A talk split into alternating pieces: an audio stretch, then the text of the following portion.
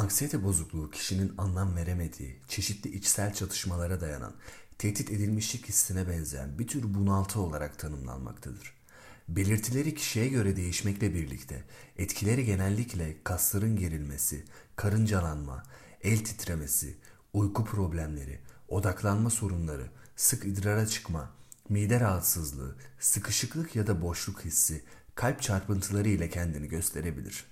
Anksiyete bozuklukları kendi içinde panik bozukluk, sosyal fobi, ayrılık kaygısı, agorafobi, gelen anksiyete, obsesif kompulsif bozukluk, travma sonrası stres, mutizm gibi başlıklara ayrılır. Her birinin görülme oranı ve demografik dağılımı farklıdır. Örneğin gelen anksiyete toplumlarda %3 ila 6 arasında, kadınlarda 2 kat fazla görülür. Anksiyetenin 13-16 yaş aralığında başladığı bilinmektedir.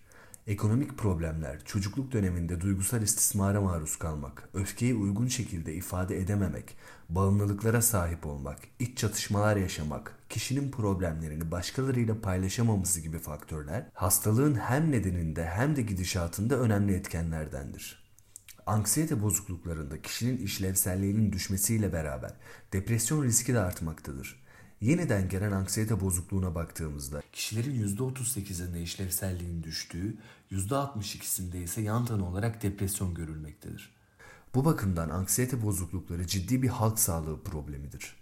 Anksiyete bozuklukları başlığından fobilerin ve panik bozukluğun kadınlarda daha fazla tespit edilmesinde sebebin biyolojik ve hormonal değişikliklerden olabileceği gibi cinsiyet rollerine yüklenen sorumluluktan da kaynaklanıyor olabileceği düşünülmektedir. Nitekim toplum tarafından korkunun erkeklerdense kadınlarda daha kabul edilebilir olması erkeklerin sağlık kuruluşuna başvuru olasılığını azaltmakta ve bu da araştırma sonuçlarına yansımaktadır.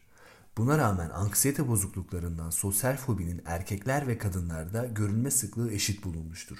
Toplumlarda en sık özgül fobiler görülür. Kişi korktuğu şeyle karşılaşmak istemez. Ondan kaçar ve mantıklı sayılamayacak yoğunlukta kaygı hissederek gelen düşüncelerle başa çıkmaya çalışır. Çözüm arayışına girer. Tedavisinde psikoterapi veya ilaç kullanılır. Bazı durumlarda ikisinin de kullanıldığı bir tedavi planı geliştirilebilir.